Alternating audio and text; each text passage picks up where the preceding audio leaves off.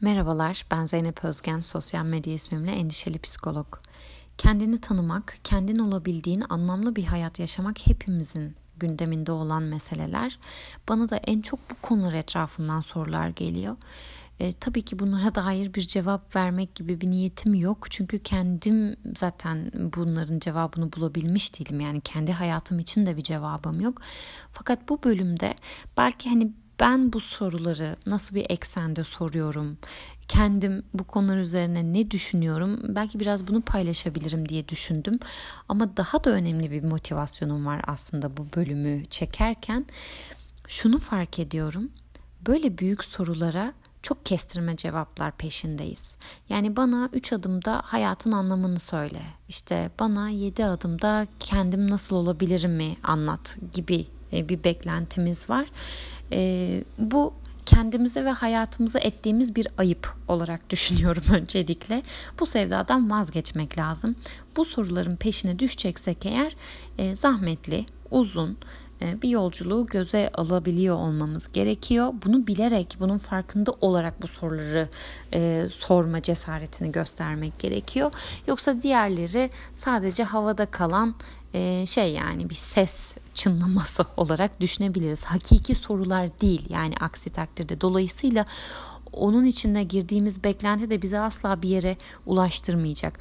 Ee, bu soruların cevapları istediğimiz kadar samimiyetle yola çıkalım ve bütün zahmeti göze alalım. Yani bu halde bile verilebilir mi emin değilim. Ama bundan emin olmamak e, ya da bu soruların cevabının asla olmayacak olması o yola çıkmaya da engel değil. Yani sonuçta hayatı bu noktadan deneyimlemeyi tercih ediyorsak eğer biz o zaman bu bir yolculuk deyip belki başlamak gerekiyor. Alper Hasanoğlu bir kitabında şey söylemişti. E, 30 yaşında kitap yazmaya kalktım. Hayatın anlamı üzerine iki sayfada bitti. Sonra bir şey yazamadım diye. Sonrasında da e, şey idrak etmiş yani hani ben e, demek ki e, o kadar da kolay bir mesele değil bu konu üzerine konuşmak. Sonra diyor e, 50 yaşına erteledim bunun üzerine bir şeyler yazmaya sonra rahatladım diyor. Ben de Alper Hasanoğlu'nun e, bu, bu yazısını okuduğumda çok rahatlamıştım. Çünkü ben de benzer meseleler etrafında dönüp dolanıyorum ve e, bir fikrim olduğunu hissine kapılıyorum. Ama sonrasında işte böyle konuşmaya başlayınca soyut, havada kalan ve o 10 dakikada 15 dakikada biten bir konuşma haline geliyor. Ve insan orada işte farkına varıyor. Diyor ki aslında bu bu kadar sandığın kadar orada değilsin. Ya da bu belki cevabı olan bir şey değil. Cevap bulunması gereken, belki üzerine konuşulması gereken bir şey bile değil. Zaten Terry Eagleton Hayatın Anlamı kitabında bu meseleleri çok güzel tartışıyor. Yani hayatın anlamı üzerine. Hayatın anlamı aslında moderniteyle beraber bizim gündemimize bu kadar yoğun bir şekilde oturdu. Tabii ki de bunu soran yazarlar, düşünürler vardı daha öncesinde diyor ama yani hani sorma şekli ve ona harcadığı enerji farklıydı. E, fakat şu anda bu olmazsa olmaz bir şey. Hayatın anlamını düşünemediğimiz, kendim olabiliyor muyum? Bu hayatı anlamlı bir şekilde yaşayabiliyor muyum? Düşünmediğimiz bir hayat tasarısı bile yapamıyoruz. İşte bunu da bu modernizmin bir ayağıdır diyor aslında. Yani bunu oradan zaten çekip çıkaramayız. E biz de modernizmin içine doğmuş insanlar olarak bizim hayatımız yani bizim hayatımızın anlamı tam da bu çağa tekabül ettiği için belki de bu sorunun cevapsızlığından beslenen bir hayatımız olacak. Bilmiyoruz. E, Hayatın Anlamı kitabın adı. E, Terry Eagleton bakabilirsiniz. Çok güzel bir eksende tartışıyor hayatın anlamı meselesini.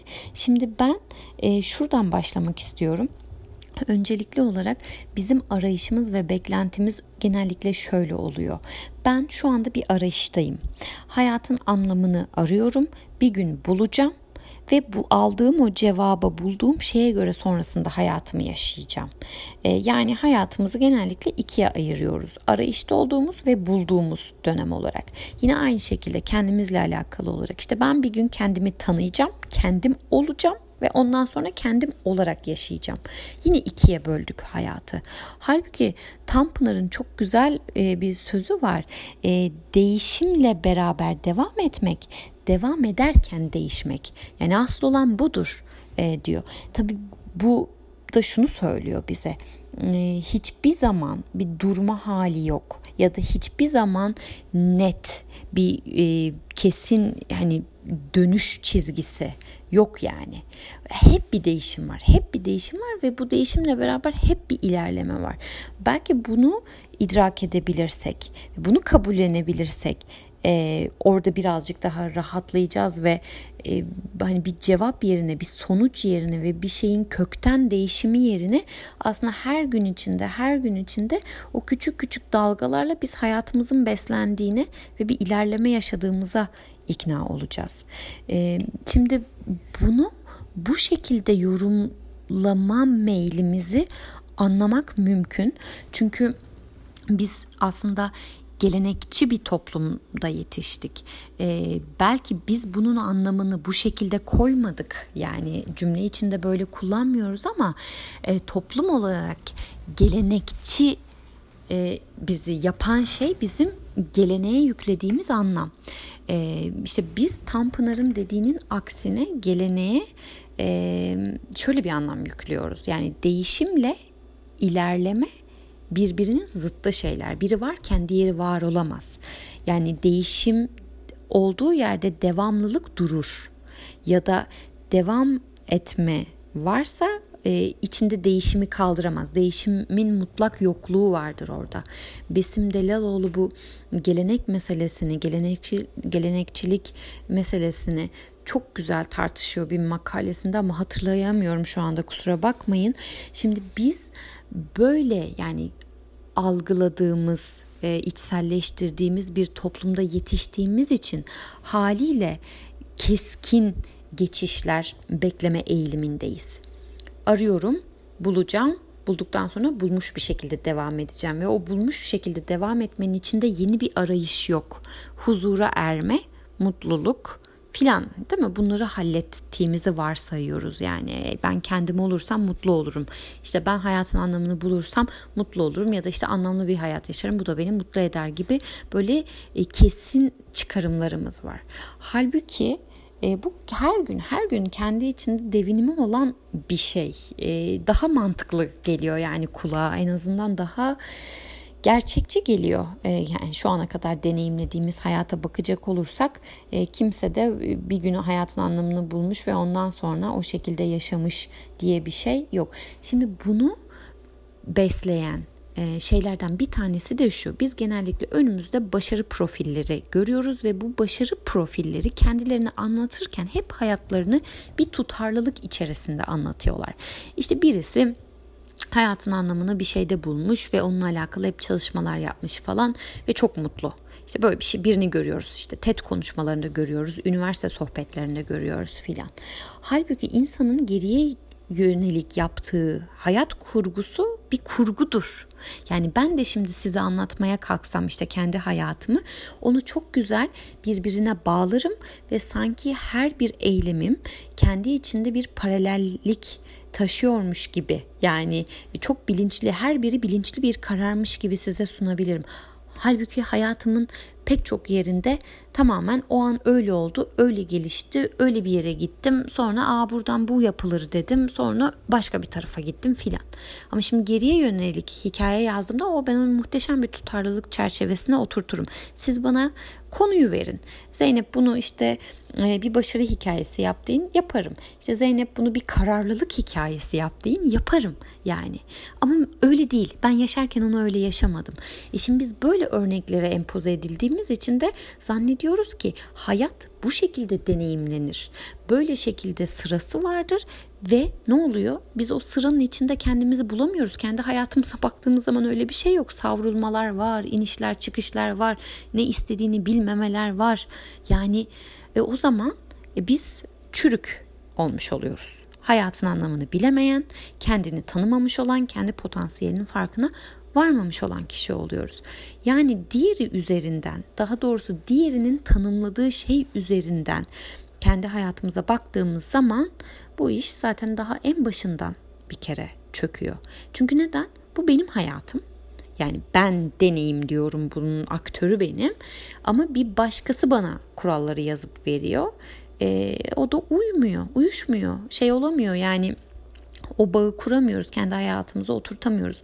Çok güzel mesela romanlardan işte e, oyunlardan böyle çok güzel replikler duyuyoruz falan. Tam böyle al hayatının amacı yap. Böyle duvarına yaz bak bak her gün onunla gaza gelip hayatını devam et. Olmuyor. Aa çok güzel söz harika. Ben bununla yola devam ederim diyorum. Yok edemiyorum yani. Siz edebiliyor musunuz? Edemiyorsunuz biliyorum. Yani sonuç olarak mesele şu. Ben bir başkasının içselleştirerek kurduğu cümleyi kendi hayatıma tepeden inme bir şekilde alamam. Alırsam uymaz. Ben onunla ilerleyemem. Kendim onu yoğurmam gerekiyor. E kendim yoğurmam için de e bir kendime bakmam lazım önce. İşte ister buna kendini tanımak deyin, kendi potansiyelini keşfetmek deyin, kendin olmak deyin. Bilmiyorum. Hani kavramlar arasında sıkışıp da kalmak doğru değil. Ama sonuç olarak benim yapmam gereken bir şey var. O çok bariz açık. Ben kimim, ne yapıyorum, neciyim yani? Ne özelliklerim var? Nasıl sınırlılıklarım var şu hayatta? Nasıl güçlü yönlerim var? E önce bir bunlara bakmam lazım. E onun dışında işte potansiyeli konuşurken sadece beceri, yetenek olarak değil yani insan olarak, insan varoluşu olarak bir insanın potansiyeli nedir? Nasıl genişler? E, biraz bunlara kafa yormak gerekiyor. E, sonra sadece teorik bilgi değil. Hadi kafamızı yorduk, okuduk, ettik, sorduk, soruşturduk, kendimiz düşündük, bir şeylere vardık. Ama bu çok bilgi. Sadece bilgi, idrak değil. Peki idrak için ne gerekli? Pratik gerekli. Yani e, ettiğin yani edindiğin bilgiyi bir hayatına sokman lazım, bir uygulaman lazım. Onun içinde bir devamlılık da olması lazım. Bir kere uyguladım bittilik de bir şey değil bu. Ama bilgi ve pratik bir araya geldi, idrak oluştu da diyemeyiz. Onu bilemiyoruz. İdrakın muhtemelen bir faktörü daha var ama ben onu bilmiyorum. Ee, ama idrak kolay bir şey değil. Yani e, ama harekete geçmeden de öğrenmeden de gelecek bir şey değil. E, şey var ya e, aramakla bulunmaz ama bulanlar arayanlardır diye aslında bu da birazcık oraya e, gelmiş oluyor. E, şimdi peki ben potansiyelimi nasıl keşfedeceğim? Bir kabulle başlamak lazım. Yani kendi sınırlılıklarım kolay bir şey değil. İnsanın sınırlılıklarını da kabul etmesi kolay bir şey değil güçlü yönlerini de kabul etmesi kolay bir şey değil. Çünkü güçlü yönünü kabul ettiğin zaman sorumluluk biniyor üzerine. Onunla alakalı bir şey yapman gerekiyor. Çünkü yapamadığın zaman şu var. Bende var ama ben kullanmıyorum. Yani insan varoluşunu kullanmadığı zaman daha doğrusu potansiyelini kullanmadığı zaman acı çekiyor bence. Yani benim görüşüm bu. Fakat insan potansiyelini kullanmak için harekete geçtiğinde de e, onun için yola çıktığında da acı çekiyor. Çünkü zahmetli bir şey bu. E, yani az önce söylediğim gibi hani Aa, potansiyelimi keşfettim artık ben bu potansiyelle ömrü billah yaşarım diyebileceğimiz bir şey değil ki bu. Her gün her gün onu geliştirmek gerekiyor. Sonuçta nasıl mesela spor yaptıktan sonra işte esneme hareketleri yapıyoruz ve yanıyor. İşte bacakları esnetiyorsak o bağlar falan yanıyor yani bir acı var filan ama gün be gün gün be gün acı eşiğinin değiştiğini fark ediyoruz bir. İkincisi o değişimle beraber aynı zamanda daha fazla esneyebildiğimizi de görüyoruz. Ama bu her gün yaptığımızda görebildiğimiz bir şey. İşte iki ay ara ver sonra tekrar dene.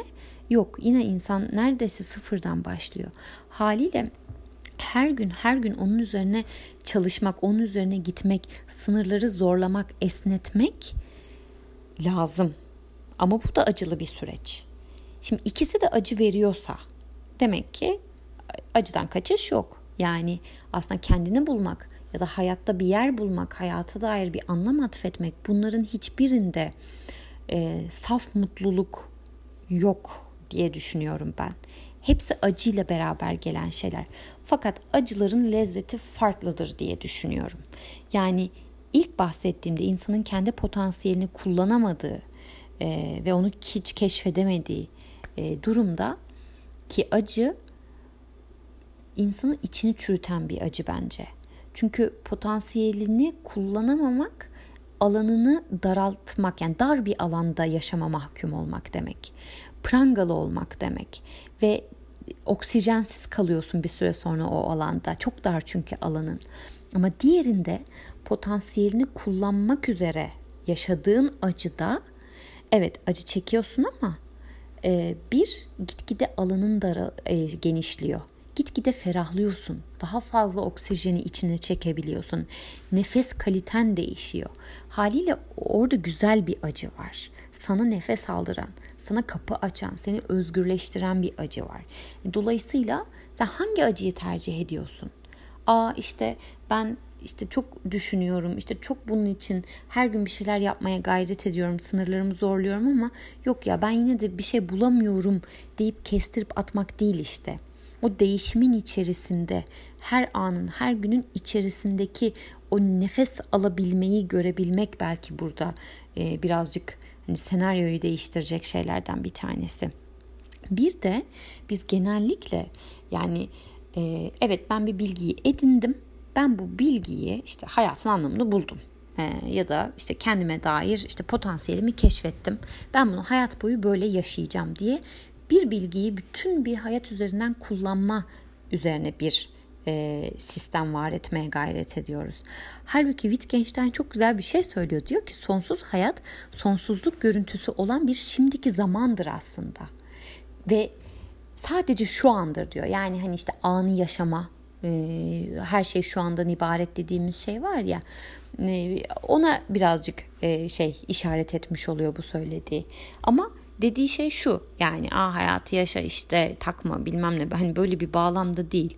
Sonsuzluk dediğin şey şu andan ibaret ve her an her an yeniden yaratılıyor aslında yani var oluyor ve her bir an kendi içinde hayatın kendisi. Dolayısıyla ben şu an içinde bir hayatın anlamı arayacaksam şu anda arıyor olmam lazım. Yani yarın için, öteki gün için bunu düşünmeye başladığım zaman e, o zaman zaten e, sistem çöküyor. Ona bir cevap veremiyorum ben. E, bağ kuramıyorum, ilişki kuramıyorum. Şu ana kadar bilmiyorum çok mu soyut geldi. Alper Hasanoğlu yine bir danışanından örnek vermişti. E, danışanı 80 yaşındaki babasına soruyor. Baba diyor umut mu anlam mı? Babası da diyor ki umut bir hayaldir, anlam ise inşa ettiğin gerçektir diyor. Böyle işte havalı bir söz söylüyor. Şimdi aa ne güzel bir laf. Hadi bakalım biz bunu hayatın anlamı e, olarak hani kendi hayatımıza dahil edelim dediğimizde öylece kala kalıyor. Sözün güzelliğiyle o kadar yani başka bir yere değmiyor. Ama alıp belki bu sözü birazcık hani e, incelemek, deşmek, benim için ne anlam ifade etti bu, benim için umut ne demek, benim için anlam ne demek, bir şeyi inşa etmek, bir şeyin gerçek olması, gerçeklik, realite bunlar benim için ne demek, benim hayatımdaki örnekleri neler bunların? Gibi sorduğumuz zaman ben onunla artık bağ kurmaya başlayacağım ve ben kendi cümlelerimi kurabilmeye başlayacağım. Aslında kendini tanımanın bir tarafı da bu. Sadece kendi potansiyelini keşfetmek değil. İşte kendi yaralarına bakabilmek, işte kendi ilişki dinamiklerini gözlemleyebilmek, e, kendi inşa ettiğin şeylerin temeline bakabilmek. Yani ne üzerine inşa ediyorum? Ben bu hayatı hangi filtrelerden süzüyorum? Benim baktığım yer nasıl bir açı? Kapsıyor ya da nereleri ben göremiyorum, nereleri görmekte sınırlılıklarım var gibi sorularla aslında başlamak lazım. Tabii hani bunları da yaparken tek başına insanın yapması zor. E, filozofları, işte e, psikologları, psikiyatristleri bu tip sorulara sormuş, e, bunlara e, tabiri caizse kafa patlatmış insanları insan yanına alarak kendi sorularını sormaya başlamalı diye düşünüyorum. Eee yani bu anlamda böyle rehberlerin e, soru sordurmada, cevap vermede değil de e, soru sordurmada çok önemli bir rol oynadığını düşünüyorum. Ya benim söyleyeceklerim galiba bu kadar. Yani bunlar üzerine tabii ki de çok fazla konuşulur ama e, yani çok da havada kalacaktır. Çünkü ben kendi perspektifimden bunları söylüyorum. Ama özetle benim anladığım şu. Ne olursa olsun Hani ister bunu çok romantik bir yere oturtalım, ister çok realistik bir şey üzerine inşa etmeye gayret edelim. İsterse anlam meselesi, kendin olmak meselesi bunun hepsini hiçe sayalım. Ama gün sonunda ben kendimleyim ve kendimle kendi hayatımı yaşıyorum. Ve bu hayatın pek çok dinamiği var. İşte başkaları var, e, yaşadığım çağ var, e, ihtiyaçlarım var, pek çok şey var. Ama merkezinde ben varım. Dolayısıyla ben beni anlamak zorundayım. Yani bunun için soru sormak zorundayım. Kendi sınırlarımı bu anlamda genişletmek zorundayım. Eğer tatlı bir acıyı tercih edeceksem. Ama acıdan kaçamayacağımı da yine hatırlatmakta fayda var. Ee, bana düşen ayak işi bu. Kendime bakmak. Ee, kendime bakmak. Kendi değdiğim, kendi içine girdiğim alanlara bakmak. Onları görmek. Bir sonuca varmak amaçlı değil. Görmek amaçlı sadece. Ne oluyor, ne bitiyor yani. Bunları işte kendi duygularıma bakmak, kendi kişilik özelliklerimi anlamaya çalışmak filan. Ve bunları pratik etmek için de elimden geleni yapmak. Yani her bir şey tercih işte hayatımızda. Biz her defasında bir şey tercih ediyoruz. Ee, bir şeyden kaçmak üzere tercih yaptığımız zaman o genellikle hiç çalışmıyor. Ee, ama bir yere gitme, e, bir yolun üzerinde olma amaçlı tercihler e, işte belki hani sonrasında kendi içerisinde insanı bir noktadan bir noktaya e, evrilmesine yardımcı olabiliyor. E, çünkü öteki türlü hani bir şeyden kaç, öbürüne doğru git, sonra öbüründen kaç falan böyle e, bir rota yok baktığımız zaman. Burada rota de, dediğim şey hep bir istikrar olacak, hep bir felsefeyi benimseyeceğiz ve onun üzerine gideceğiz anlamında söylemiyorum tabii ki de. Ee, ama hani sorular sormak o Tanpınar'ın yine dediği gibi aslında o değişimi e, getirmek birazcık hayatımıza. Çünkü soruyla gelir değişim ve aynı zamanda da devamlılık. Yine hep e, eylemle beraber, e, harekete geçmeyle beraber de yolda kalmanın e, insan olarak bizi rahatlatacağını düşünüyorum.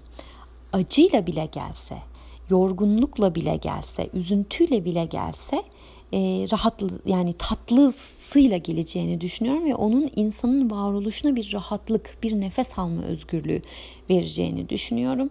Dolayısıyla da bu noktada şipşak çözümler aramaktan vazgeçip e, daha fazla soru sormaya yönelip e, daha kestirmeden anlamaya çalışmak yerine daha zor metinler okuyup belki daha beyin yakıcı konuşmaları dinleyip e, hani orada ilerlemeye çalışmak e, kendimize yapabileceğimiz e, bir güzellik diye düşünüyorum açıkçası.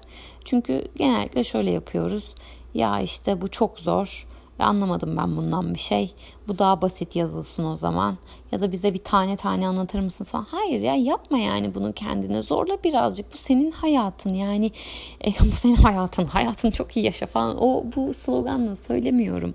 Ama e, kendi hayatın için biraz sahip olduklarını zorlamaya değer. Yani hayatın kalitesi de bu şekilde arttırılırmış gibi düşünüyorum açıkçası e, enegram eğitimleri veriyorum. İşte enegram insan e, mizacına dair bir şeyler söyleyen bir teori.